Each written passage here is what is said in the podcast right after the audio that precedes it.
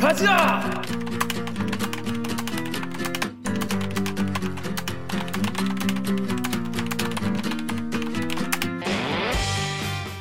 듣다 보면 빡이 치고 보다 보면 목이 막히는데 주는 본격 고구마 섭취 방송 댓글 읽어주는 기자들 기자들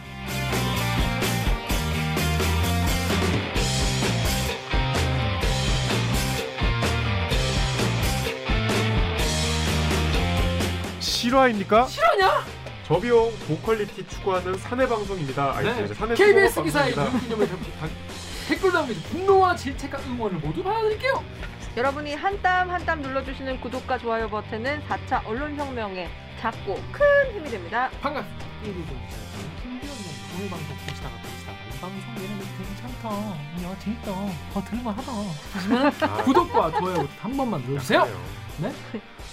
이거 이거 이거 기다리는 분도 많은데. 그러니까 어, 근데 이게 좀 시원. 과하다.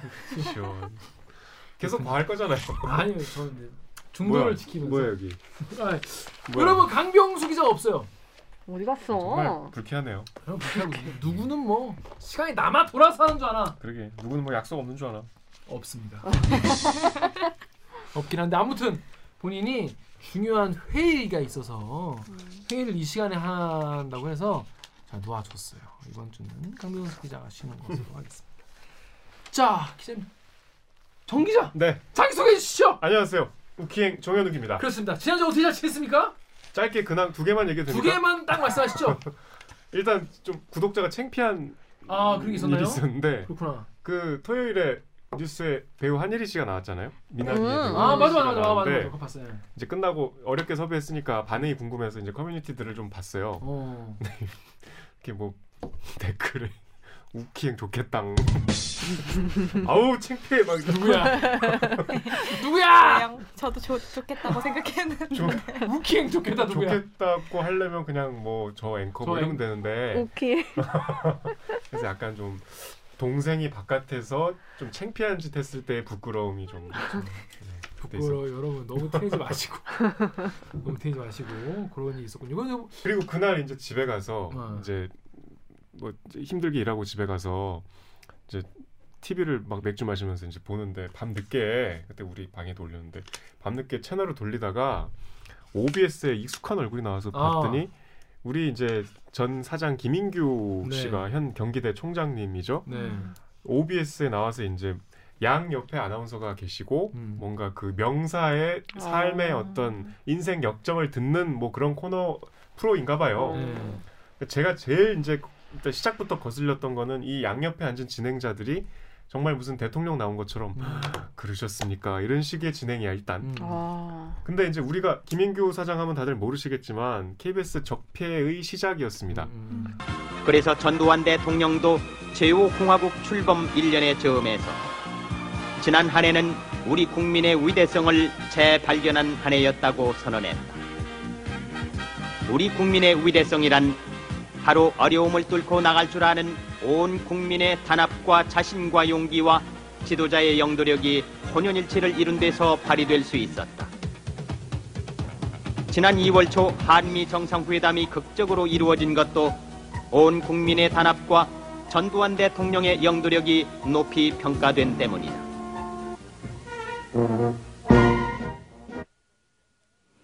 제5공화국의 출범 1년. 아, 비록 짧은 기간이지만 지난 30여 년간의 헌정사 시도 이룩하지 못한 일들을 국민의 여망과 화합 속에 이룩한 획기적인 한 해였습니다. 제5공화국의 출범과 함께 전두환 대통령의 역사적인 미국 방문과 아세안 순방, 그리고 88년 올림픽 서울 유치 성공 등이 잇따라 이루어져서 대한민국이 세계 속의 선진국 대열로 부상했기 때문입니다. MB MB 특보. 언론 특보. 네, MB의 후보 시절 언론 특보를 했는데 MB가 대통령 되니까 KBS의 사장으로 취임을 했던 음. 그러니까 어떤 캠프에 몸을 담았는데 공영방송 사장이 된 아주 나쁜 선례를 남겼죠. 그때 추정률 10분 없애고 막 그랬던. 그때 뭐 말로 할수 음. 없죠. 그 당시에 있었던 일들이. 그래서 파업도 길게 했었고 네. 그 당시에 이제 입사하셔서 네. 김인구 사장이 뽑아주자마자 파업을 하신 그쵸, 저는 막덕한 뭐 음. 회사 제대로 뭐 저 열심히 일하겠습니다. 들어와서 바로 파업했어. 경찰 들어왔던 게 그때예요? 그 직접 아니, 그그 전에. 전에 그전 그좀 아, 정현주 사장. 정현주 사장. 네네네. 아무튼 그분이 이제 그때 우리가 파업을 할 때 제일 익숙하게 봤던 영상이 그분이 80년대에 오 공화국 출범을 이제 찬양하는 리포트를 육교에서. 당당하게 온마이크를 했던. 음. 그러니까 그분은 군사 정권 때 정말 출세 가도를 달린 기자예요. 그 군사 정권의 입맛에 맞는 보도를 30대 때 정치부장 앞장서서 하면서 음. 그리고 정치부장을 하고 특파원을 갔는데 워싱턴 특파원과 뉴욕 특파원을 다 했어. 실화냐? 그 전무후무한. 네. 그러니까 뭐 KBS에서는 할 거 다 했죠. 음. 심지어 사장까지 했으니까. 음. 네, 그런 분이에요. 그런 음. 분이 이제 경기대 총장으로 계세요. 음. 근데 오, 그래서 내가 무슨 말을 하나 봤는데 잠깐 난 이걸 꼭 알려야 되겠다고 생각을 해서 지금 말씀을 드리는데 일단 그 질문 자체가 막 아 KBS에서 어떻게 이렇게 막 응, 특파원도 하시고 뭐 정치부장도 하시고 보도국장도 하시고 했더니 막 본인이 그 군사 정권 때 되게 치열하게 싸운 이야기를 해요. 예를 들어서 12.12 직후 때 자기가 이제 그 동교동 김대중 출입 기자였대 야당 야당 음. 말진으로서 네. 그 그때 이제 12.12 직후에 신군부에 허락을 받아야 기사를 낼 수 있었잖아요. 네. 그 시청에 있었다고. 그죠. 그래서 자기가 이제 그 당시에 김대중 총재가 신년사를 발표해서 우리 보통 신년이 되면 대통령도 하고 여당도 하고 야당도 하고 다 신년사를 발표하잖아. 그 기사를 써서 갔대. 음. 그래서 이제 그 검사를 신군부에서 군인들이 하잖아. 음. 이거 안 된다. 그랬더니 자기가 기계 있게 따진 거야. 음. 아니 그러면 야당이 신년사를 했는데 언론이 아무도 보도를 못 한다는 겁니까? 이러니까 그 군인이 어디 가서 전화하더니 어 그럼 해라. 음. 그래서 뭐 이렇게 약간 뭐 이렇게 좀 편집도 하고 수정해서. 네. 또 MC가 그 편집한 그 또 뭐 들고 왔더라고. 아 이게 빗줄이 도대체 몇 개죠? 막 이러면서 음. 자, 준비를 했는데 자기가 음. 자기가 그게 나가니까 이제 다른 언론사 것도 나갈 수 있었다 이거야. 자기 때문에 뭔가 이 야당의 보도를 할 수 있었다는 식으로 얘기를 해요. 그리고 막 무슨 자기가 이제야 처음 밝히는데 뭐 광주 5.18 때 가서 취재를 했고 뭐그 결국 방송 못 나갔지만 뭐 이러고 뭐 세상 민주화 투사처럼 얘기를 하더라고. 너무 불쾌했어요. 음. 그래서 배경 지식이 없는 분들이 보면은 아 KBS 사장 출신의 훌륭한 기자구나. 라고 오해를 하실 것 같아서 물론 12시 넘어서 그 방송을 보신 분은 별로 없겠 안 계시겠지만 선배 때문에 다 보게 되겠네 사람들. 속지 마십시오. 음. 속지 마시고요. 정말 이, 이, 이 뭐랄까 이 놀라운 변신을 우리가 이 실체를 알고 감시를 해야 될 것 같더라고요. 그래서 음. 이게 참 굉장히 복잡한데 마- 생각이 그, 그 굉장히 그 저한테 충격적인 장면이었는데 근데 그걸 꼭 알리고 싶었어요. 근데 그 어떻게 해서 거기 나올 수 있는 거죠? 경기총장이니까 무슨 명사 초, 초대석 뭐 같이 경인 방송에 경기도 총장이 나오는 건 자연스럽지. 그치, 어, 경인 방송이니까. 그러니까 아, 참 세상 참. 그러니까 그- OBS도 이제 같은 언론으로서 우리의 사정을 모르진 않았을 텐데 아니, 내가 그런 얘기했잖아. 것들이 어떻게 투사처럼 나갈 수 있는지 MC들이 무슨 할아버지 얘기 듣는 손녀 손자처럼 막 놀래고 막 그리고 또 내가 진짜 제일 어이가 없었던 게 그 워싱턴 특파원, 뉴욕 특파원, 그러니까 뉴욕 특파원을 했다가 워싱턴으로 갔대. 음. 정치부장을 하고 가는데 자기가 막 그 얘기를 해. 뉴욕 뉴욕에 있는데 이제 이제 그때 막 클린턴 대통령이 당선이 돼서 본사에서 연락이 왔대. 야 이제 정치 부장도 해서 네가 정치를 좀 아니까 미국의 새로운 정치의 그 지형이 바뀌었으니까 워싱턴에 가서 계속 취재를 해라. 자기 그때 너무 힘들었대. 그래서 난 취재가 힘들었다는 얘기인 줄 알았어. 근데 뉴욕에서 이- 워싱턴으로 이- 옮기니까 학교도 옮겨야 되고 애들 이사도 가야 되고 그래서 힘들었다는 거야.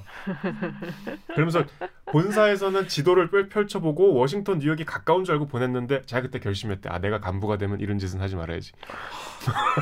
아, 여기 여기까지 나. 이 뻔뻔한 언행. 아, 그거를 정말 놀라운 그 덕담으로 듣고 있는 그 두 MC 그거를 섭외하고 기획하고 제작한 PD 음, 너무 기타랍니다. 분노를 금할 수 없습니다. 그러니까. 기타랍니다. 그렇습니다. 이제 전화 온다 이제 김인규한테. 그분이 이제 전화를 잘 하시거든요. 그 그런 근황이 있어요, 여러분. 어, 그거 그거 혹시 보신 분이 계시다면은 아, 그분이 원래 그런 분이 아니다. 속지 말자. 속지 마자 그런 얘기였습니다. 자, 우리 정 작가님. 안녕하세요 작가 정혜주입니다. 그렇습니다. 자, 지난주에 뭐 했습니까, 정 작가는? 이제 공부했어요. 드디어 드디어 공부를 아, 했네. 그동안 그걸 안 했어. 드디어 했어요. 아이고야. 했는데 제가 공부 얘기를 안 하니까 자꾸 이제 양 옆에서 공부를 해라. 공부를 음. 또안 했냐 양 이런? 얘기가 여기랑 여기랑 아, 여러 곳에서 오길래 먼저 어, 얘기합니다. 되게 뭐 우리한테 선심 쓰듯이 공부해줬다. 거. 잘 되라고 우리가 나 잘 되라고 공부하라고 하니? 나뭐 구강하라고 공부하라고 하니?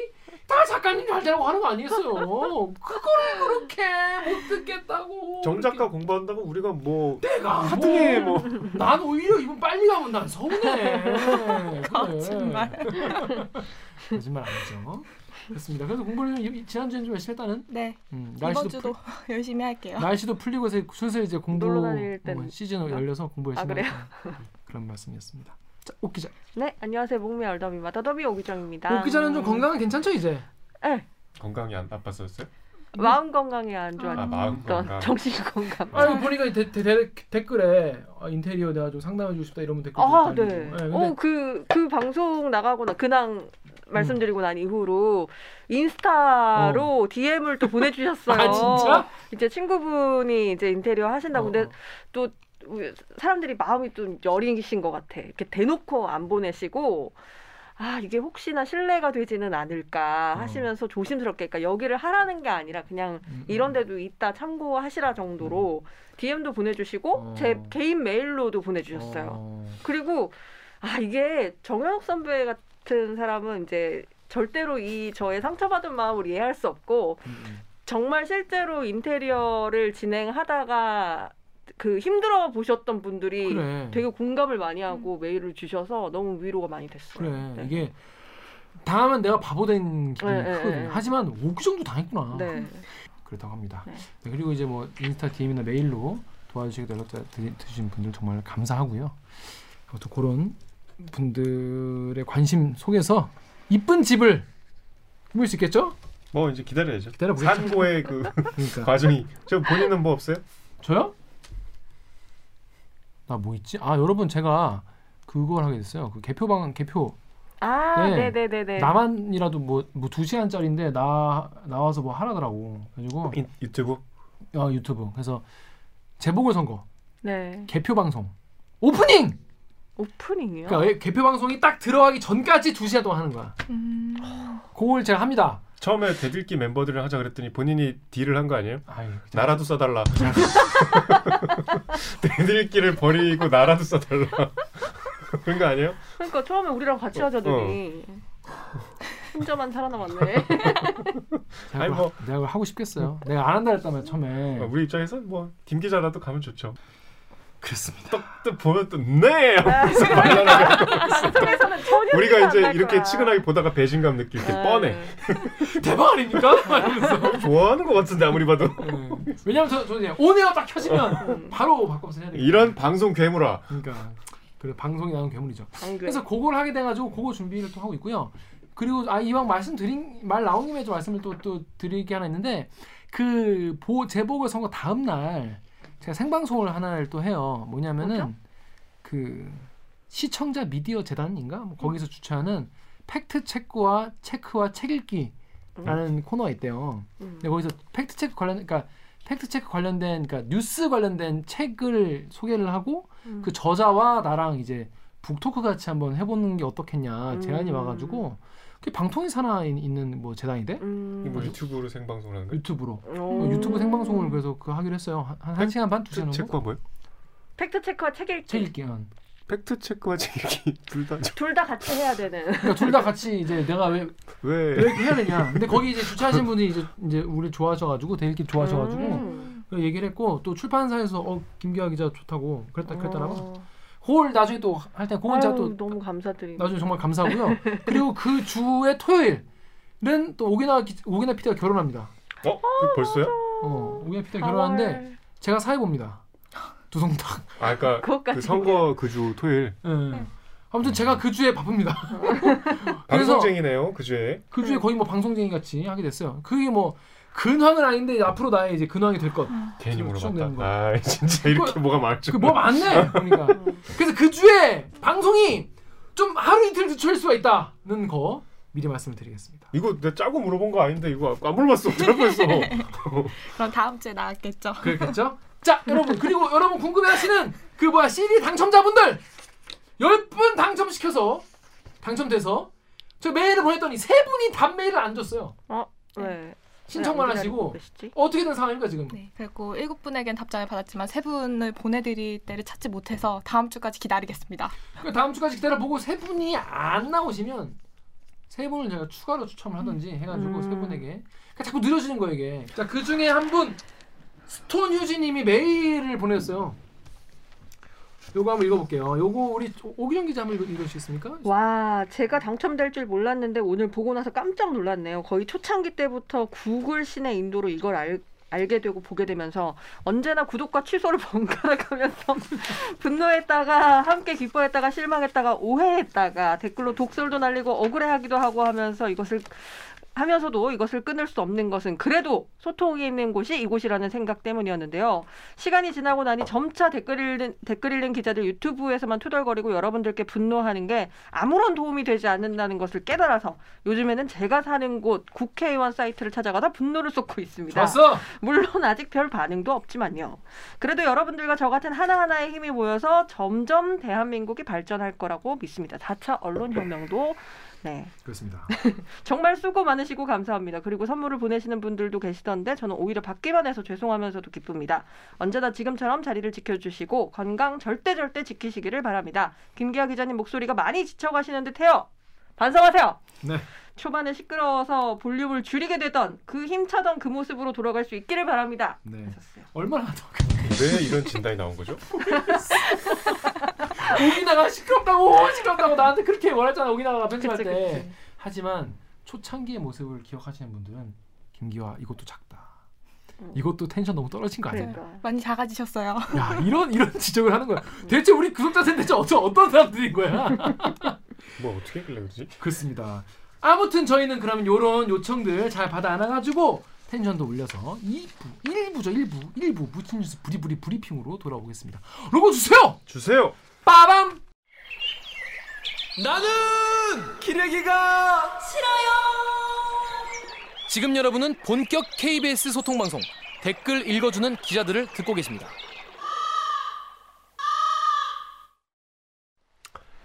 그때부터였어요. 대들기만 보면 핸드폰을 놓을 수 없었던 게 대들기에 머리보다 손이 먼저 움직이신다. 오늘도 멈출 수 없을 정도로 재밌을 테니 구독과 좋아요를 눌러주세요. 어, 오늘도 꽁다리 올렸는데 네. 올리고 우리 단톡방에 있지 않습니까? 올렸어. 라고 왔더니 좋아요가 4개더라고. 음, 그거 손이 먼저 가시. 손이 먼저 가시는 분들. 아, 다 보기도 전에 일단 좋아요 누르시는구나. 그 근데 왜냐면 안 봐도 좋을 거라는 걸 아시는 거지. 오늘. 음. 근데 조금 보고 해주시는 게 더 낫지 않아요? 아니죠. 아 그래요? 그러니까 왜냐면 다 보고 너무 재밌어서 보다가 좋아요 누르는 걸 깜빡할 수가 있어. 아, 그러니까 차라리 아, 먼저 좋아요를 누르시고 재미가 없다. 그럼 취소를 하세요. 그게 낫지.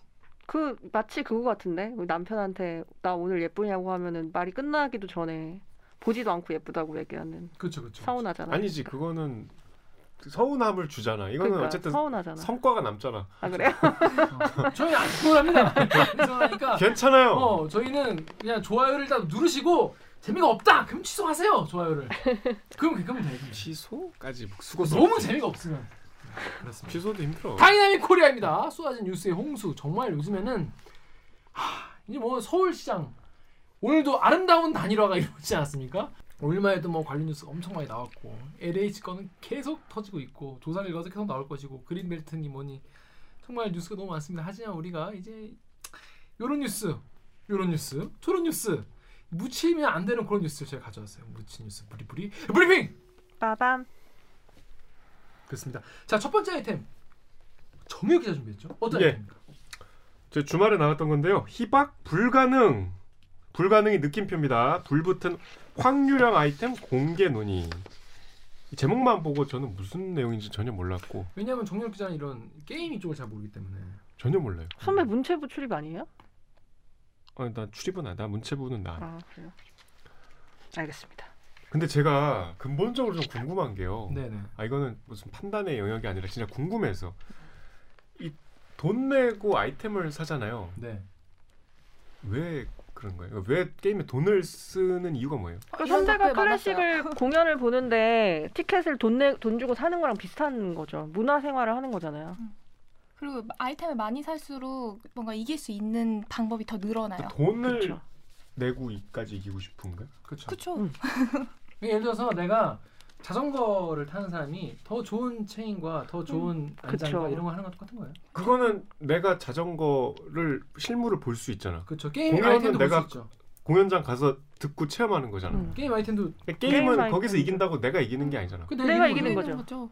아 여기서부터 점점 공감이 어려워지는. 아, 예를 들어서 내가 체스를 둔다. 네. 음, 체스를 둬. 음. 그럼 내가 이기는 거잖아요. 근데 이기는데 음. 그 돈을 써서 뭘 이렇게 장착을 할, 하고 싶냐? 하고 싶어요. 그 우리가 음. 체스를 하기 위해 체스판을 사듯이 아니 그러니까 그거는 게임을 사는 것까지는 나 이해해. 음. 게임을 사서 뭐 게임을 하기 위한 비용을 드는 건 이해하는데 네. 그 게임의 세계에서 뭔가 내가 성적을 더 좋은 네. 성적을 받으려고 네. 하고 싶어요. 돈도 이게 적은 돈이 아니더만요. 그렇죠. 네. 어. 그리고 막 액수가 커지면서 이게 막 천문학적인 액수도 음. 나오더만요. 네네네. 네. 왜 그러냐는 거죠. 아, 이제 이기, 이기 고 싶어. 더 예, 예를. 들어서 이번에 문제가 된 메이플 스토리 같은 경우에도 이게 기본적으로 그 컨텐츠 중에서 제일 상위 컨텐츠를 빨리 즐기고 싶은 거예요. 이제 네. 중년이 뭐 성장을 해가면서 상위 있는 컨텐츠 즐기고 싶은데 여기서 이제 들어가는 이 사람들 같이 놀려면은 내가 그 거, 같이 놀 만한 장비가 갖추어져야만 같이 놀 수 있어요. 예를 들어서 음. 뭐 예를 들어 내가 클럽에 간다. 그러다 좀 몸도 가꾸고 뭐 옷도 이쁘게 입고 머리도 하고 이래야지 가서 이제 쪽을 안 나갈 거 아니겠습니까? 그러니까 거기서도 내가 지금 뭐 템도 다 안 된 상태에서 음. 허접템을 가지고 거기 가면은 민폐만 끼치는 거예요 주변 사람들한테. 음. 그냥 아니, 그 클럽을 가서 꾸미는 건 나잖아. 이것도 나예요. 나를 꾸미는 거잖아. 이것도 나예요. 나는 아니지. 나죠. 나 가상의 아, 그러니까 아바타라는 거 아바타. 저 저는 카트라이더로 하거든요. 어 저도요. 네, 카트라이더 카트라이더를 안 아이디 써요? 공유하는 걸로 하고. 네 하죠. 네, 카트라이더를 하는데 물론 그 게임이 플레이를 하는 거지만 경주에서 졌을 때 내가 지는 거잖아요. 내가 아니, 이기는 거고. 그거는 이해해. 내가 그러니까 그 몰입해서 더 그런데 했으면 이해해. 아이템을 쓰지 않고 차를 좋은 그 기능으로 업데이트 업그레이드를 하지 않으면 그게 이기기가 정말 힘들어요. 그러면 근데- 나는 그 경기에서 맨날 지는 거야. 맞아요. 그럼 얼마나 그리고 스트레스를 팀투를. 하는데 나는 맨날 민폐만 하는 거예요. 뭐 그건 제가 이제 이해해 보도록 하고. 근데 이 아이 제가 게임에 정말 문외한이거든요. 게임에 잘 살, 솔직히 이제 아까 이런 질문을 드린 것도 이해가 안 되는 걸 넘어서 좀 좀 공감이 안 되는 측면이 음. 있어서 이해를 못 하는 거겠죠. 근데 이 아이템은 이- 뭐 내용이 참 쉬웠어요. 왜냐면 제가 이거 이제 뉴스를 제가 이거 했기 때문에 기사를 보지 않을 수 없어서 근데 아이템은 너무 간단하게 이해할 수 있는 내용인데 이건 뭐 제가 봐도 화, 게임을 모르는 제가 봐도 화가 나더라고요. 그 일단 이, 이 아이템을 제가 왜 가져왔냐면 사실 이 이슈가 나온 거는 3월 오래됐어. 1일이에요. 네. 엄청 엄 그리고 2019년부터 이거에 대한 지적이 있어. 특히 메이플 음. 넥슨 메이플 스토리 같은 경우 이게 옛날부터 얘기가 있었고 뭐 마비노기도 지금 나오고 있어요 관련 음. 얘기가. 그리고 예전부터 많이 있어 왔는데 제가 이걸 다룬 이유는 뭐냐면 이제 KBS 9시 뉴스에 나올 정도다. 어? 니네가 얼마나 넥슨 니네가 아, 아 죄송합니다. 니, 니, 니네가 죄송한데 에? 귀사가 귀사가 그 귀사께서 얼마나 개판을 치셨으면 9시 뉴스에 나오냐고 애지간히 했어요 애지간히 애지간히 했으면은 그냥 커뮤니티에서 사실 이게 아 본인 아이템인데 제가 너무 아니 아니 말씀하세요. 얘기해도 되나요? 음. 아니 이게 얘기가 되게 뭐냐면 지금까지 이거에 이게 황황 이게 뭐 여러분 이게 뭐냐면요 넥슨에서 만든 메이플 스토리라고 이게 이- 18년 동안 서비스된 엄청 오래된 게임이에요 2003년부터 어 예. 2003년부터 그러니까 엄청 오래된 게임인데 이걸 넥슨을 맥을 살다 살렸단 말이지 이 게임이 음. 메이플 스토리 같은 경우에는 그 애들 아기자기하고 귀여워가지고 초딩이나 여기 잼민이 친구들 음. 또 여하고 분들도 많이 즐기던 게임이에요 음. 본인도요? 맞아요, 안 해요 저는 제가 초등학교 때 했던 그 아, 게임이에요. 초등학생들도 네. 하는 저는 게임이에요? 저의 시- 그 뭐랄까 게임 인생은 이제 플레이스테이션에 있는 게임이라 음. 오직 와우 월드 오브 크래프트 와 디아블로의 거의 다크한 걸 주로 하셨네. 네, 다크한 거이 그쪽에 거의 때려박았기 때문에 뭐 뭐 다 다크 소울 뭐 이런 거에 거의 때려박았기 때문에 귀엽고 아기자기한 게임을 제가 잘 못해요. 음. 본인도 돈 내고 아이템을 사요? 아 저는 그런 게임을 하나도 안 해요. 아 음. 지금 말씀하신 건 그런 아이템이 없어요? 그래서 현질 이게 이런 현질이라고 하는데 현질 요소가 음. 거의 없죠. 음. 물론 골드를 사다가 뭐 약간 뭐 정지를 먹거나 그런 경우는 있어도 현질이라 하면 그 리니지 그거 아니야? 아이템을 리니지가 이제 가장 돈 유명하죠. 주고 아이템을 돈 주고 사는 건데 이거는 약간 예, 리니지가 거의 이제 그거의 어떤 대부이자 조상님이죠. 아니, 왜냐면 제가 대학생 때 친구들을 보면 꽤 큰 돈을 거래하더라고. 아, 그렇죠. 그래서 뭐 집행관 같은 경우에는 뭐 몇 억씩 하니까 아 그래요. 네, 검 하나가. 아, 그- 그- 그런데 근데 문제가 뭐냐면 2019년부터 이 문제가 제기된 게 뭐냐면 여기서 자 내가 메이플 스토리 해서 같이 애들이랑 같이 던전을 돌아야 돼. 음. 그래야 내가 이거 좋은 칼을 내가 이제 음. 구해야 된단 음, 말이죠. 음. 근데 그 칼만 산다고 되는 게 아니야. 음. 여기다가 이제 강화를 시켜야 돼. 음. 강화를 시켜야 돼. 업그레이드. 업그레이드 시켜야 돼. 근데 이거 강화를 시키는 게 큐브라고 해서 그 큐브 한 개를 사면은 두 가지 속성 중에 하나가 붙어요. 음. 오케이? 둘 중에 속성이 하나 붙는다고. 네. 근데 이게 제일 좋은 게 모든 능력치 40% 업그레이드고 음. 또 하나가 랜덤으로 붙는 이 두 가지가 무작위로 붙는다고 얘네가 광고했단 말이에요. 네. 무작위 랜덤으로 막 붙는다고. 음. 그러면 좋은 거 제일 좋은 거 두 개가 붙을 수 있잖아. 예를 들어서. 음. 근데 이 옵션이 많단 말이에요. 그럼 제일 좋은 거 위에 두 개 붙는 게 제일 좋겠죠. 음. 이걸 뽑으려고 사람들이 거기에 돈을 계속 그걸 맞아요. 주사위를 굴리는 거예요. 그걸 가차라고 하는데 그걸 돈 주고. 샀다가 그 두 개 중에서 하나라도 좋은 게 나오면은 그래 이걸로 그냥 멈추자 이런 사람도 있고 음, 제일 좋은 거 두 개를 띄워보자. 올능 플러스 40이나 아니면 보스에 대한 뭐뭐 뭐 데미지 증가. 뭐 이거 이거 두 개를 띄우려고 계속 돈을 붓는데 음. 이상하게 점프력 40 증가에다가 올스탯 40. 그러니까 쓸데없는 점프력이 붙어 나오는 거야 자꾸. 음, 음. 그 이상한 거야 사람들이. 그러니까 무작위라고 했으면 확률이 같아야 되는데 어. 근데 어떤 거는 자꾸 빈도수가 나오는 빈도수가 더 높은. 맞아요. 음. 근데 이게 처음엔 사람들이 아 내가 운이 없어서 그런 그러니까 거야. 약간 핑클 빵 같은 거잖아요. 그렇죠. 빵을 내가 내가 특정 가수를 예를 들어서 대, 대대기 빵을 샀는데 정유로만 어. 나오는 거야. 어. 나 김기아를 먹고 싶은데 나나 꽝이야? 꽝이지. 그 이게 처음에는 게이머들이 아 역시 뭐 내가 운이 없어 그렇구나. 그걸 또 돌려보는 거예요. 근데 이게 경험치가 쌓이는 거야. 몇 년 동안 음, 몇 천만 케이스가 쌓였겠죠. 그러다 보니까 이상한 거야.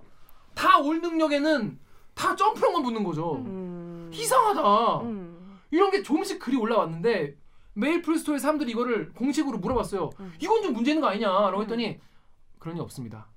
님들이 운이 없어 그런 겁니다. 우리 내부에 오류 없습니다. 그러니까 사람들이 증거가 없으니까 이거는. 음. 자기들만 알고 있을 거 아니야. 그러니까. 음. 그래서 그냥 수로 뒀단 말이죠. 그런데 또 이제 보스 또 다른 그 다른 옵션 같은 경우에는 세 개 중에 이제 세 개 중에서 세 개가 보스에 대한 공격, 보스에 대한 공격, 보스에 대한 공격 이른바 보보보라고 하는데 어. 보보보가 뜨는 게 제일 제일 베스트예요. 네. 근데 보보보가 아무도 안 뜨는 거지. 음. 그 누구도. 뜬 사람 있으면 뭐 몰라왔을 텐데 그런 것도 없고. 어, 예를 들어 한 명이라도 보보보가 떴으면은 야, 저 대박이다. 어. 그래서 아무도 보보보가 안 돼. 몇 년 동안 음. 보보보는 떠. 아, 음. 근데 보보보는 안 떠. 음. 그 이거 어쩌는 거지 사람들이 이상해 근데 아이 넥슨에서 공식 답변이 아 이거는 아니다 니네가 운이 없어 그런 거다라고 했는데 때는 바야흐로 음. 확률 가차 게임에 대한 문제 제기가. 지적이 나오면서 음. 국회에서 이게 지적이 나오니까 네. 갑자기 최근에 넥슨이 패치를 해요 어, 몇점 몇 패치를 하면서 붙는 옵션이 다 같은 확률을 붙습니다 이런 패치 노트를 음. 올린 거야. 그럼 그 전까지는 그럼 사람들 아니 그럼 지금까지는 그게 아니었냐 음. 아니었던 거지 음. 그왜 그러면 그렇게 했냐라고 하니까 이게 게임의 재미를 위해서 우리가 해- 그렇게 했다는 거죠. 그러니까 거기에 그럼 사람 때려박은 돈이 지금 수백억인데 수십억 수백억이건 다 합치면은 넥슨 맥을 살렸거든. 음. 그러면 사기 당한 거 아니냐? 그런 얘기 아닙니까? 계속 하시죠. 뭐 풍부하게 아니 그래가지고 게이머들이 너무 빡쳐가지고 이거를 트럭 시비를 보낸 거예요 국회 앞에. 음. 이거 이거는 이거는 완전 사, 아니, 근데- 소, 비자를 향한 기망 기망이다. 음. 그러니까 넥슨의 공지 글은 이제 이 보보보가 그런 뜻이었구나. 네. 그러니까 이제 일부 잠재 능력 옵션, 뭐 보보보, 방방방 음. 동시에 여러 개 등장하지 않도록 로직을 설정한 이유는 2011년 8월 레전드라는 잠재 능력이 처음 추가됐대요. 네. 그때 당시 보스의 사냥이나 아이템 획득의 밸런스 기준점을 과도하게 초과하는 상황을 방지하려는 목적이었습니다라고 하는데 그러니까 이제 그 말이 잘 안 나오게 하려고 했다 이 말 아니에요? 저같이 모르는 사람들이 이해하기 쉽게 그냥 설명을 하면 게임이 재미없어질 수 있는 아이템들이니 아예 획득할 수 없도록 일부러 그렇게 설계를 했습니다. 그러니까 넥슨 그러니까. 넥슨 입장에서 얘- 얘기를 해보자면 보보 보까지 뜨면 음. 아이템이 너무 세니까 음. 얘네가 너무 쉽게 이제 보스를 잡을 거 아니에요. 돈으로 뭔가 게임을 섭렵하는 음. 아 근데 돈으로 게임 하면 하는 건 맞아요. 근데 자기들 돈 많이 벌 만큼만 하는 거예요. 왜냐면 보보보가 뜨면 그 다음부터 가차를 안할 거 아니에요, 사람들이. 아, 음. 그러면 보스를 본인들이 업그레이드를 해서 이걸 더좀더 이걸 가져도 빡세게 좀 깰 수 있게 해야 되는데 그건 안 하고 그냥 아이템만 일단 갖다 그건 왜냐면 그건. 밸런스 패치를 해야 되는 거니까 그러니까 음. 더 힘들죠. 음. 어. 음. 근데 이 악질적인 이유 뭐냐면 예를 들어 보보보가 음. 가, 뭐 이렇게 카지노 치면 777 같은 거잖아요. 음. 보보보가 안 뜬다는 걸 미리 알려줬어야지 그러면. 음. 그쵸. 무작이라고 하면 거짓말한 거잖아. 돈을 못 쓰게 해야죠.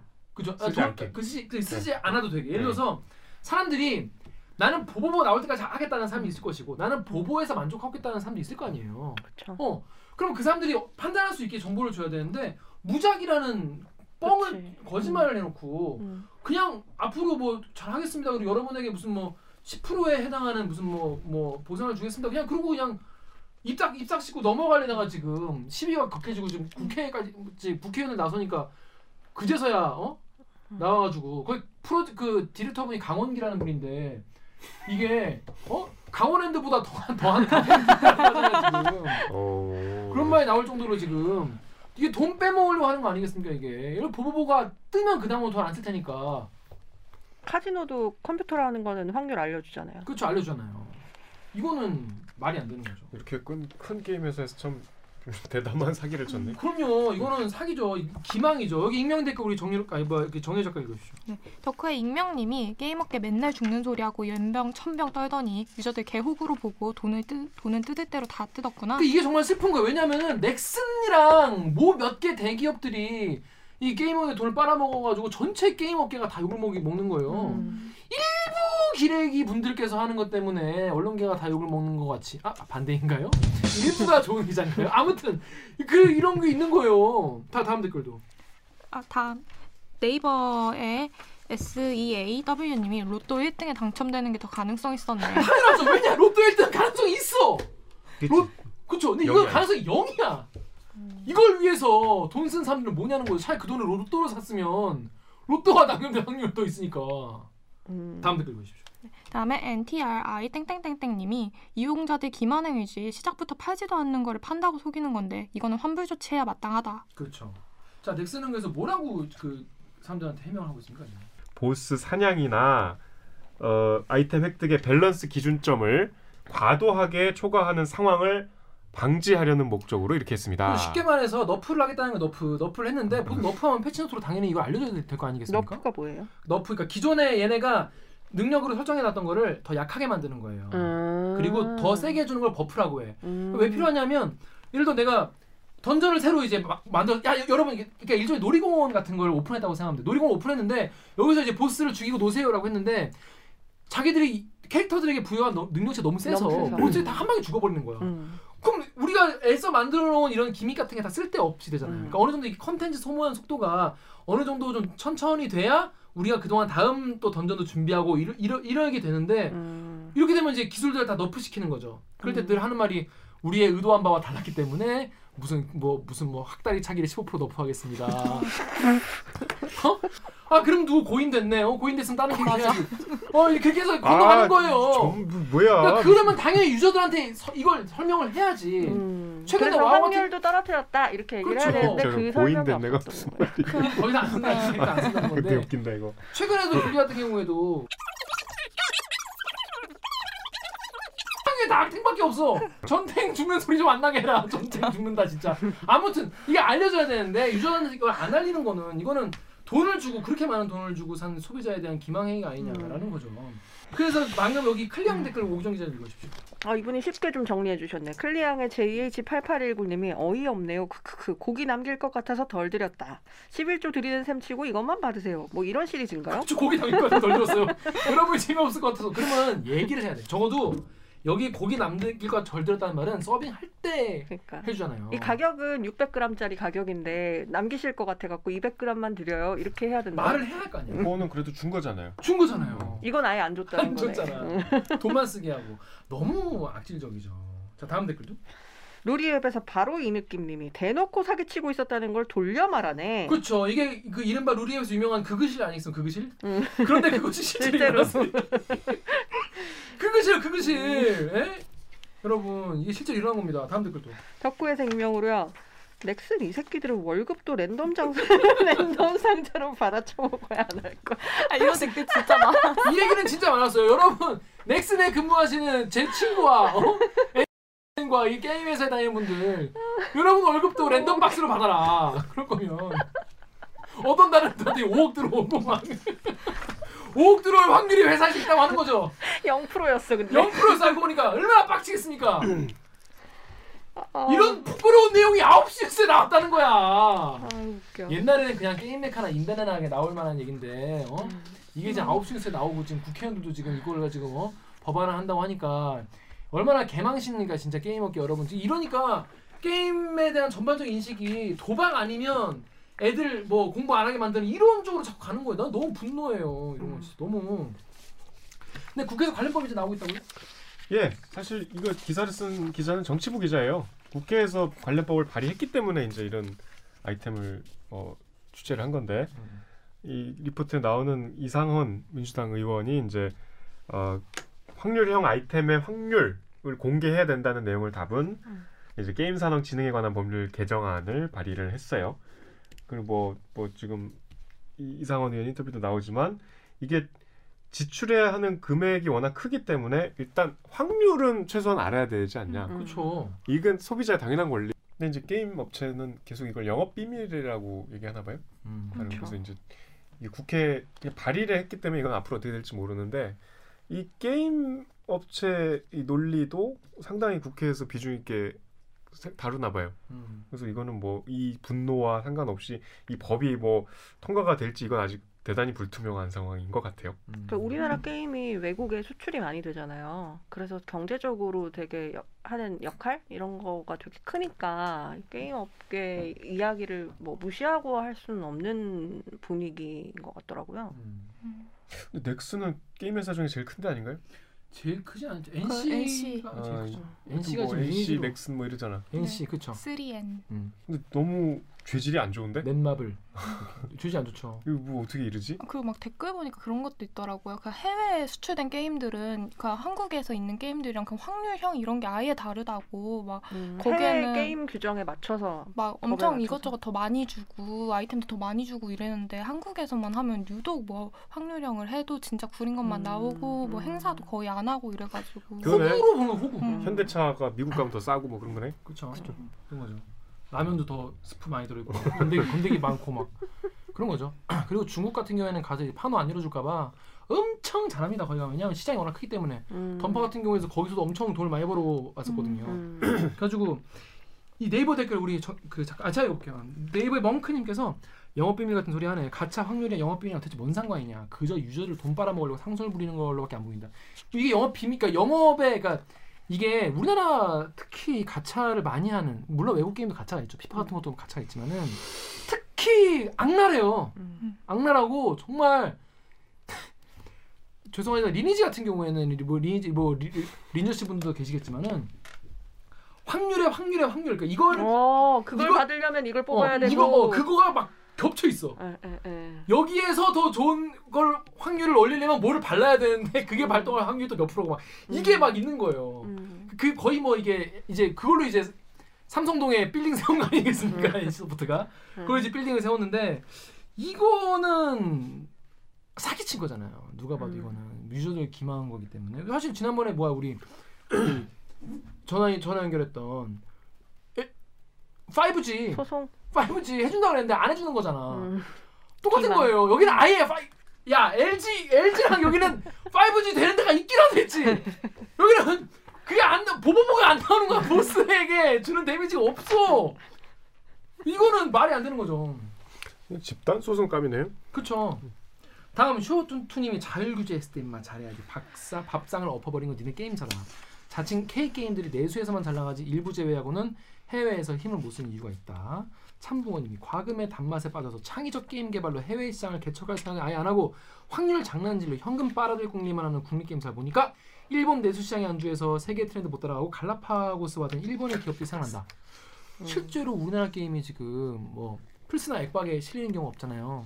음, 플스나 오- 그 없- 우리나라는 전부 다 온라인 게임들이고 가챠 게임. 그러니까 사실 돈이 많이 많이 뭐 돈을 많이 버시고 뭐 게임 뭐 건물 뭐 그럴싸하고 막 판교에 막 잘 나오고 그렇긴 하지만 사실은 모바일 게임이랑 모바일에 여기서 가차하는 게임 말고 우리가 진짜 K 게임 진짜 내놓을 내놓을 만한 게 진짜 몇 개나 있는지 정말 제가 몰라서 그런 것도 있지만은 너무 이쪽으로만 이게 사실 돈이 몰리는 데에 더 좋은 개발자와 더 좋은 뭐 이제 일러스트레이터랑 가는 게 맞지만은 너무 이렇게 도박 비슷하게 도박도 반칙 도박 이건 불법 도박이 예를 들어서 내가 이길 수 없는 도박을 한다면 이거 불법 도박이잖아요. 이거는 너무 문제가 크다. 와우는 외국 게임이에요. 오늘 블리자드 게임이죠. 스타크래프트 만든 회사 게임. 아, 스타크 알아요. 응. 미국 게임이죠, 그러니까. 블리자드는 알아요. 네, 블리자드 액티비전 네 게임이죠. 음. 음, 그래서 2003년부터 했습니다. 한 번도 거기서 현질 같은 게 없었죠. 음. 예. 그렇지 않죠. 물론 이제 토큰이라는 걸 하지만 토큰은 뭐 그렇게 엄청 큰 현질하는 건 아니잖아요. 아무튼 이런 식으로 확률성으로 하는 거는 그리고 그게 사기 치는 거는 이거는 문제가 많은데 오죽하면 9시 뉴스까지 나와요. 이제 그 법안이 있으니까 어. 이거 왜 나보고 하라 그랬어? 한다 한다며. 그냥 본인이 한다고 하지 왜 가만히 있어? 제가 할까요? 하니까요. 제, 제, 제가 할게요. 제가 할 거는 안 했어. 아, 제가 할 거로 하실래. 어떻게 생각하십니까? 아 저는 아까도 얘기했지만 게임을 몰라도 아 이거는 아니지 음, 라는 이거는- 생각이 있죠. 그러니까, 그리고 음. 박진수 기자가 그 CG를 딱 슬롯머신을 그려놨어. 음, 그 777이 나와야 되는데 77만 나오게끔 설계가 돼 있다며. 음. 그래서 뭐 정확하게 이해가 됐어요. 이런 식으로 하- 해가지고 최근에 그래서 무과금 운동이 일어나기 시작했어요. 메이플 스토리에서 유저들이 나 이제 나 무과금 선언한다. 음. 예, 무과금으로도 할 수 있는 게임이거든. 음, 그래, 돈안 나 이제 쓰고 돈안 하는 새끼들아. 쓰고 어, 출석 열심히 하고 보상받고 이런 어, 거구나. 물론 그런 거는 택도 없지만 어. 아무튼 그렇게 즐기겠다 이런 유저들이 늘어났어. 다수가 그렇게 카트라이더 하면. 열심히 음. 출석해가지고. 아 그쵸. 음. 그 받고 그렇죠. 받고. 그러니까 돈줄을 돈줄 내줘야 되는 거예요. 이거는 음. 진짜 이 금융 치료를 하지 않으면은 음. 기업들은 물론 이제 좋은 의미의 돈줄, 그러니까 막 많이 사주고 이런 것도 있지만은 사람 음. 이 유저들이 사, 사람들이 사실 각성을 해야죠. 음. 이민을 가져야 됩니다. 메이, 메이 플 물론 많은 추억과 어, 나의 캐릭터가 있는 곳이지만은 이럴 때 정말 어 노젓는 다른 게임들이 있잖아요. 그래서 메이플 난민이라고 해요. 어 왜냐면 이제 이런 꼬락서니를 보고 더 이상 못하겠다 싶어 다른 게임으로. 넘어오는 게임들이 있어요. 거기서 다 환영해. 오시는 분들에게 부스팅과 뭐 이런 게임 드리겠습니다. 이러면서. 그러니까 유저들을 잘 잡는 그런 유저들을 정말 호구가 아니라 우리한테 돈 쏴주는 정말 돌 빨아먹는 그런 대상이 아니라 정말 고객과 정말 같이 음. 커가는 그런 동료로 생각하는 게임사들이 잘 돼야 되는데 씁쓸했어요 보면서 음, 정말 개 돼지로 봤구나. 음.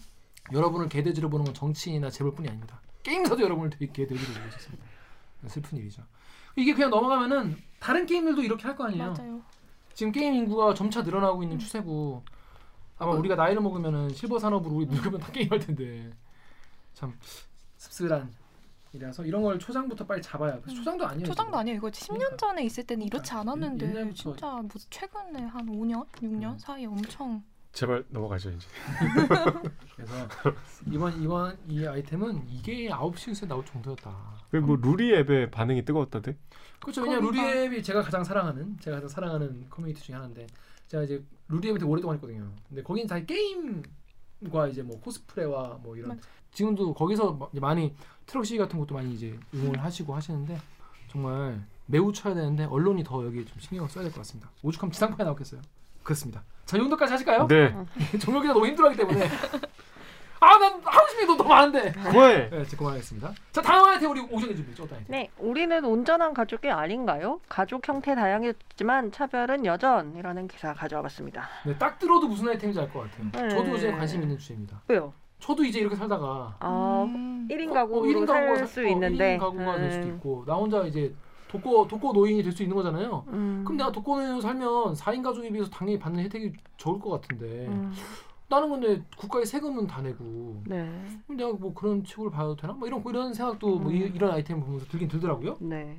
이제 이제 뭐 내용은? 이제 어. 가족 구성이 너무 획일화돼 있고 이제 법적으로 그 혈연 혼인 음. 관계가 됐을 때만 이제 가족으로 인정하는 것 때문에 이제 그 뭐 다른 가족 구성에 대한 차별이 너무 많다 이런 내용입니다. 음.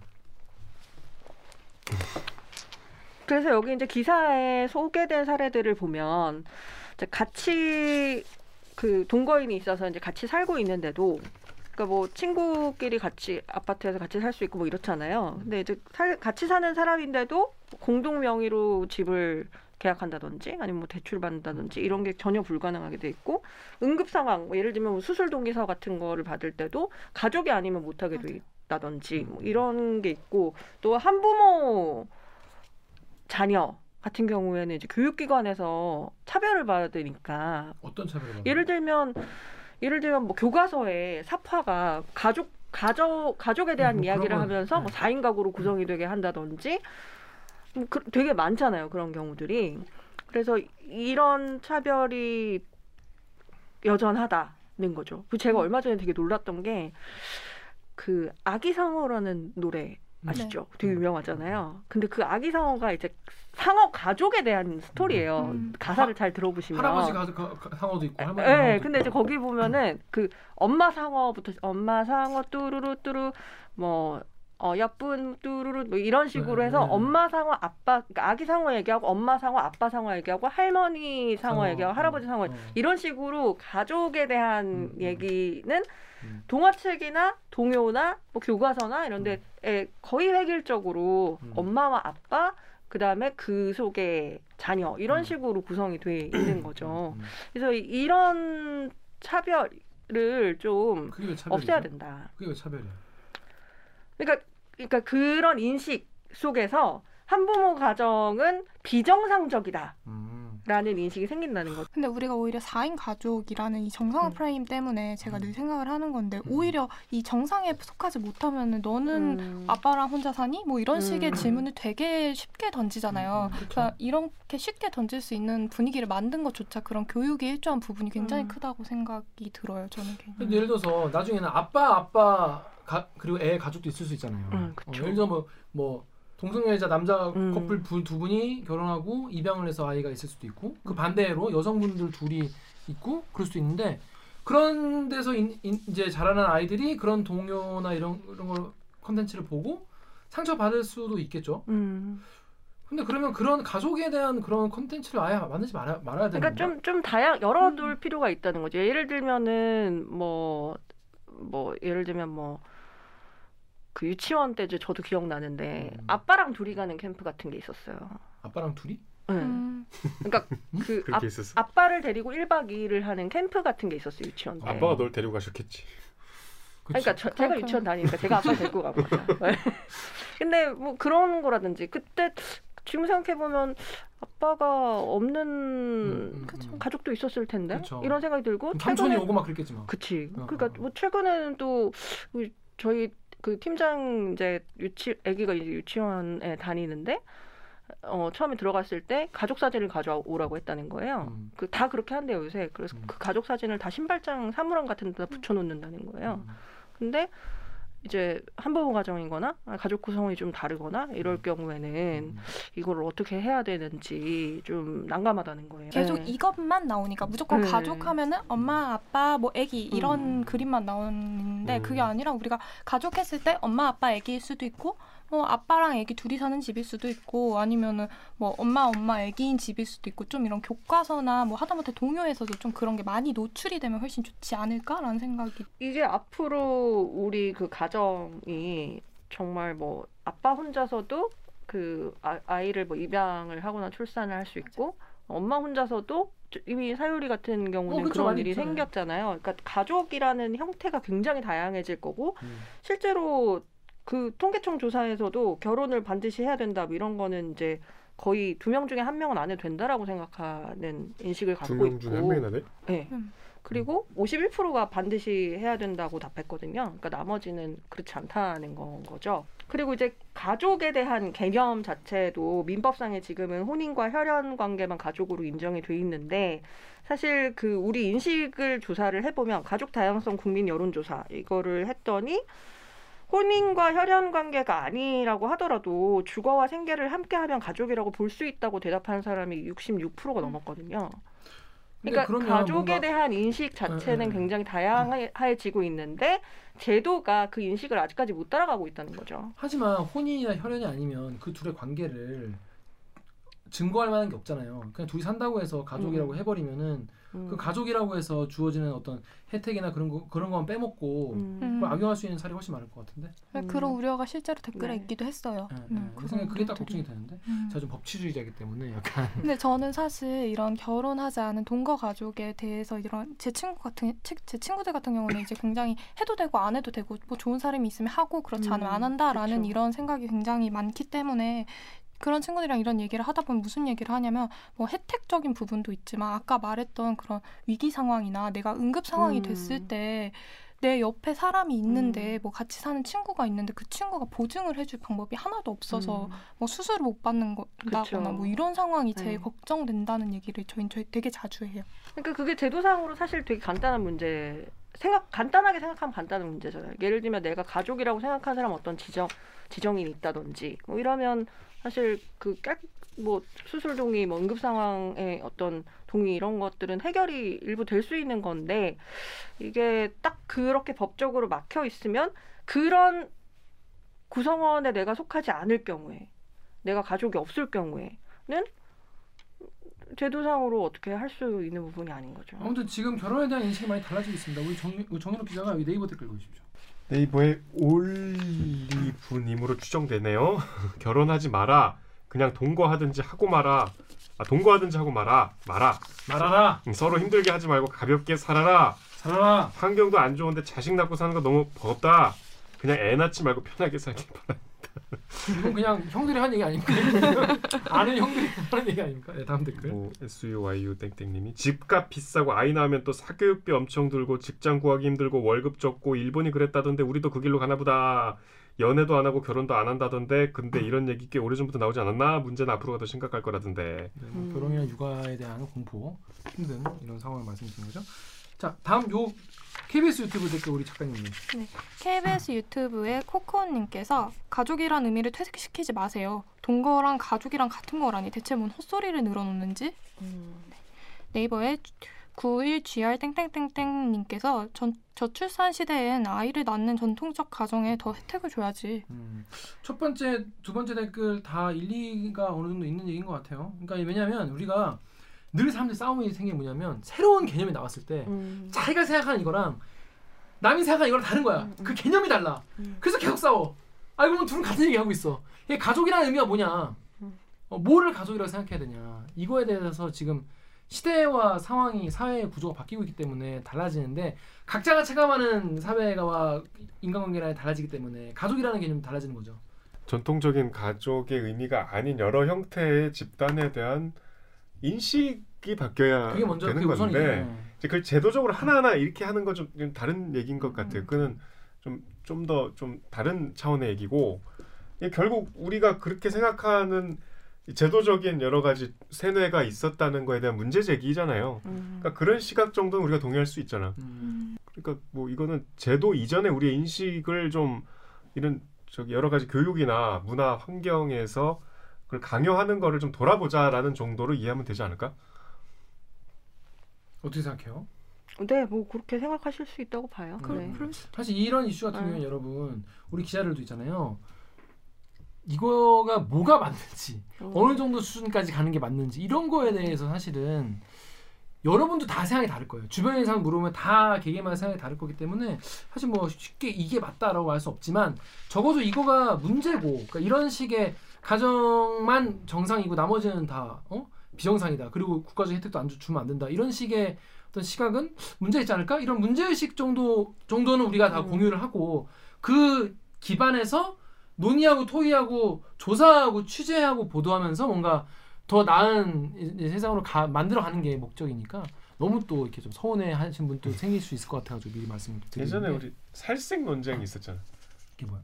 음, 살구색 크레파스 아, 살색, 그죠. 살색, 어. 살색이라는 거 자체가 없애야 돼. 음. 그거는 명백히 틀린 거잖아요. 네, 살색이라는 거 있으면 안 되는 거잖아요. 그렇죠. 그런 건 뭐 누구나 딱 예, 동의할 수 있는. 살이라는 색깔을 그 규정하면서 이제 어릴 때부터 약간 음. 인종적인 음. 편견을 갖게 하는 장치였기 때문에 그건 당연히 우리가 공감을 했는데 이건 그보다 훨씬 더 차원이 복잡하고 음. 좀 어려운 논인 것 같아. 그 동거 가족은 그런데 이 한부모 가정 같은 경우에는 이 출생 신고가 쉽지 않다는데 이건 저는 잘 모르던 얘기인데 이거 이거 어떤가요?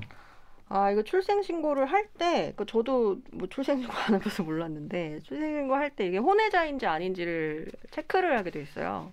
혼외자인지 아닌지 예. 그러니까 그걸 왜 체크하는 거야 근데? 그러니까 그게 필요 없다고 왜 필요하지? 이제 얘기를 하는 거죠. 그러니까 그 아니 씨 지네가 뭔 상관이야? 그러니까, 그러니까 모든 제도가 사실은 전통적인 가정, 엄마와 아빠 사이에 서 나오는 자녀가 당연하다고 생각을 하고 만들어져 있다는 거예요. 그래서 음. 심지어 그런 출생 신고를 하는 데에서도 이 자녀가 뭐 혼외자인지 아닌지 여부를 체크를 하도록 음. 되어 있고 이런 것들이 좀 그 조금 더 생각해봐야 될 문제라는 거예요. 출생신고하는데 근데 저는 기사 중에 제일 충격 먹었던 것 중에 하나가 미혼부 같은 경우는 미혼 부 부? 예, 그러니까 이게? 네, 보통 출생 신고가 이제 어머니를 중심으로 이제 이루어지다 보니까 미혼 부 같은 경우는 엄마가 없는 거잖아요. 쉽게 얘기를 하자면 그래서 출생 신고를 하기가 되게 힘들대요. 엄마만 할 수 있는 거예요? 보통 그렇다고 하더라고요. 그 기사에서 제가 본 바로는 음. 그래가지고 이런 거 그러, 그걸 보고서 전 좀 충격을 먹었던 기억이 있었거든요. 이건 충격이네. 여기 댓글 우리 오 기자가 아니고 제가 읽을게요. 네, 아 정육 기자가 아니지 않나요 이번에 댓글을? 자 네이버 댓글 다음 댓글 정육 기자 읽으시죠. 데이브의 HAT 땡땡땡님이 어린이집 유치원 학교에서도 가족 소개하기 가족 행사 없었으면 좋겠다. 엄마 아빠가 다 없는 경우 아이들만 더 위축된다. 교과서조차 한 부모는 없다. 온전한 엄마 아빠 아이 이렇게만 있지. 다음에 연님이 출생 신고는 여성만 받는데 예외 조항으로 때우지 말고 이것도 고쳐라. 음. 아이가 그러니까 한부모 가정이거나 뭐 할머니가 음. 뭐 조선 가정이고. 어, 조선 가정으로 할머니가 그냥 돌보는 아이라든지 그런 아이들은 참 거기서 받을 상처가 얼마나 큰지는 우리가 감히 가늠할 수가 없죠. 음. 가늠할 수 없는데 참. 자 그리고 이 엄마성 그러니까 예를 들어서 미혼모가 아니 미혼모가 아니면 뭐 이혼을 했다거나 아니면 자기 혼자 나왔거나 그럴 수 있잖아요 사유리 씨 같이. 아니면 뭐 그런 가정이 많죠. 여자 혼자 여자분 혼자 이제 애를 키우는. 근데 이제 지금은 이제 아빠 성을 따르는 이제 추세지 않습니까? 추세가 아니라 원래 그랬죠. 그 미국 같은 경우에는 이제 와이프도 남편 성을 따른단 말이에요 음. 일을 바꾸잖아요 그쵸, 남편 그쵸. 남편 성으로 네. 미국 같은 경우에는 근데 지금은 그런 지금은 선택할 수 있도록 돼 있을 거예요. 맞아요. 그러니까 우리나라 같은 경우에 이거가 그러면은 아빠 성을 따르는 이거를 좀 바꿔야 되지 않겠냐. 음. 부모가 사실 협의가 된다면 예를 들어서 예를 들어서 이런 거예요. 제가 저도 이거 들은 얘기인데 음. 되게 제가 희귀성이라서 이게 놀림, 놀림을 받았던 음. 기억이 있는 사람은 음.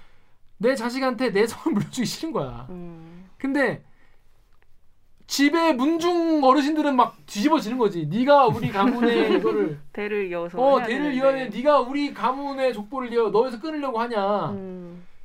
그러니까 2008년에 호주제가 폐지가 됐잖아요. 음. 그러니까 남자만 대를 잇는다는 인식이 사실은 그때 없어진 거예요. 그렇죠. 제도상으로는 네, 없어진 거예요. 근데 이제 아직까지 민법상에 우리나라는 부성 우선주의라고 해서 아빠성을 따르게 돼 있어요. 음.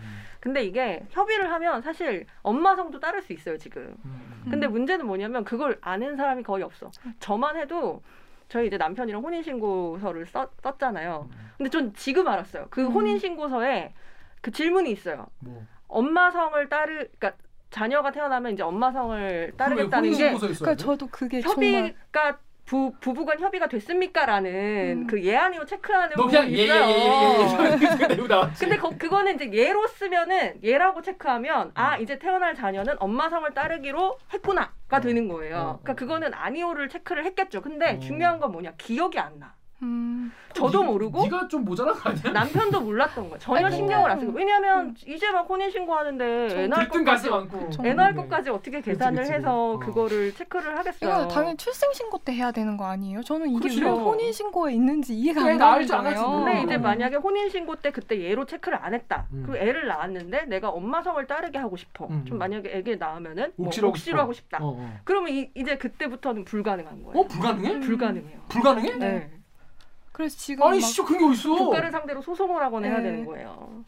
아니 이게 무슨 계약도 아니고. 그러니까 뭐, 그게 이제 민법상 고- 부성 고객님 그때 체크하셨기 때문에 안 됩니다 이거 아니야? 네, 음. 부성 우선주의이기 때문에 이제 그거를 아니 그러면 그때. 예를 들어서 음. 예를 했으면 남편 성을 쓰고 싶어도 음. 옥시로 해야 되는 거야? 그쵸. 아니 씨 그런 게 어딨어? 나중에 헤어질지도 모르잖아.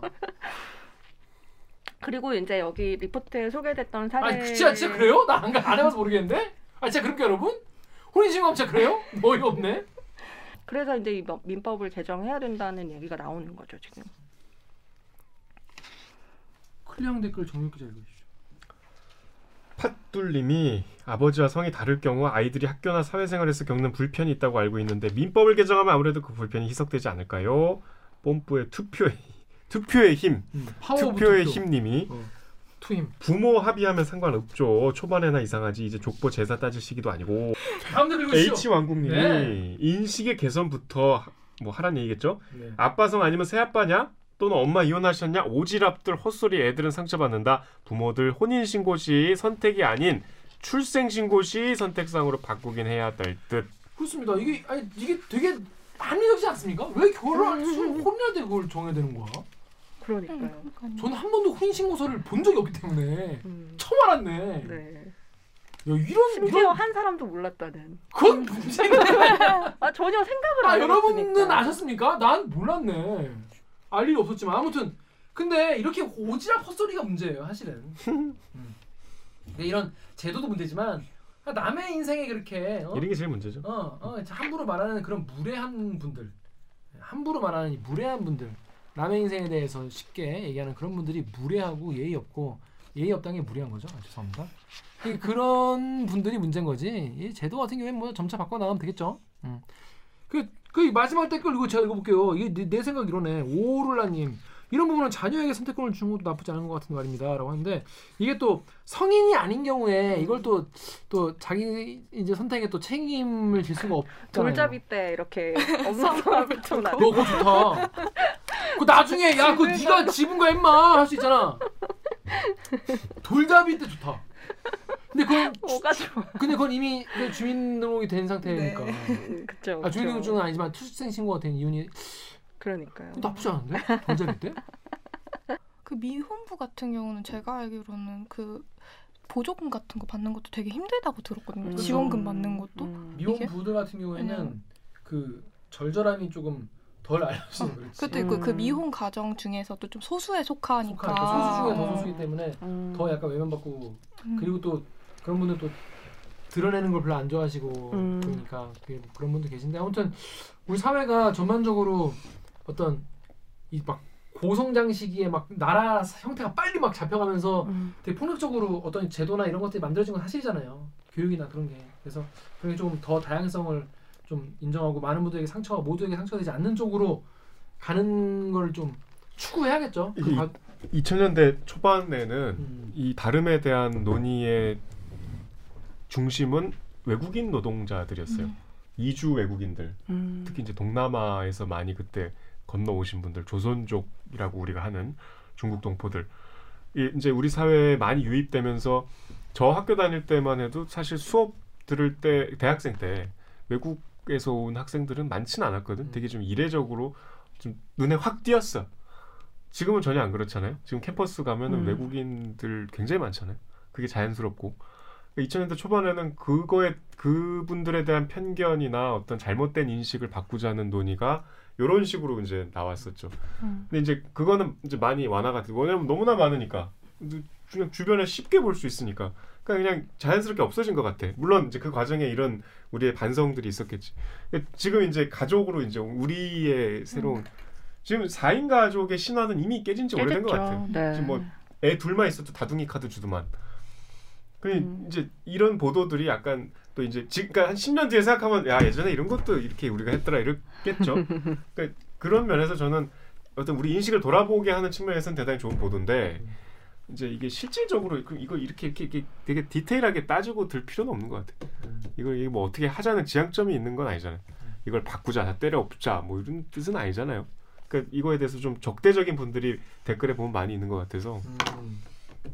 그렇습니다. 어떻게 적대적인 분들? 그러니까 이제 왜 가족의 가치를 훼손하려고 하냐 이게 음. 핵심이죠. 공영방송이 앞장서서 왜 네. 가족의 음. 가치를 해치려고 미- 하냐? 미국 공화당 논리잖아요. 음. 항상 전통적인 보수의 이제 가치. 그런 분들 같은 음. 경우에 이제 그 대가족에 대한 판타지가 음. 있으신 분들이 계시죠. 그러니까 음. 특히 이제 KBS 아침 드라마 죄송합니다만 많으신 분들이 아- 죄송하지만 KBS 아침 드라마 같은 경우 이제 죄송할 말 왜? 할아버지 죄송합니다.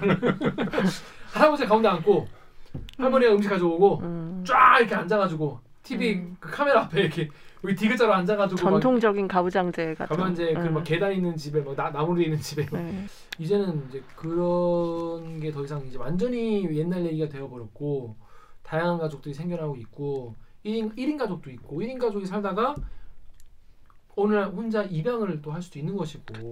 네. 또 그러다가 또 마음 맞는 사람 만나서 또 갑자기 그분이랑 또 같이 살 수도 있는 것이고 그쵸. 하지만 네. 혼인 신고를 안 할 수도 있고 음. 그냥 다양한 사. 개인의 선택이 있는 것인데 참 이거에 대해서 국가가 좀 부당하게 뭐 이거에 대한 혜택을 안 준다거나 뭐 제도적으로 불편하게 하는 건 부당하지 않냐 뭐 그런 얘기예요. 그러니까 다양한 가족을 인정하자는 게 4인 가족의 가치를 훼손하는 건 아니잖아요. 네, 그 전혀 별개의. 문제. 어, 네, 정상이 라고. 없는 사회를. 만들자라는 네, 거잖아요. 사실 맞아요. 이거는 음, 그 모든 가족이 다 정상일 수 있는 음. 사회여야 되는 거니까. 그러니까 김 기자나 저 같은 사람한테 자꾸 뭐 너왜 결혼 안 하니? 그게 다 이제 이런 인식들인 음. 거지.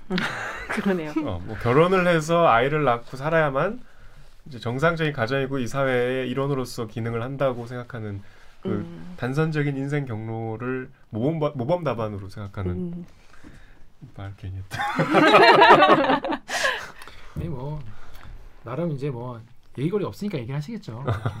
그렇습니다.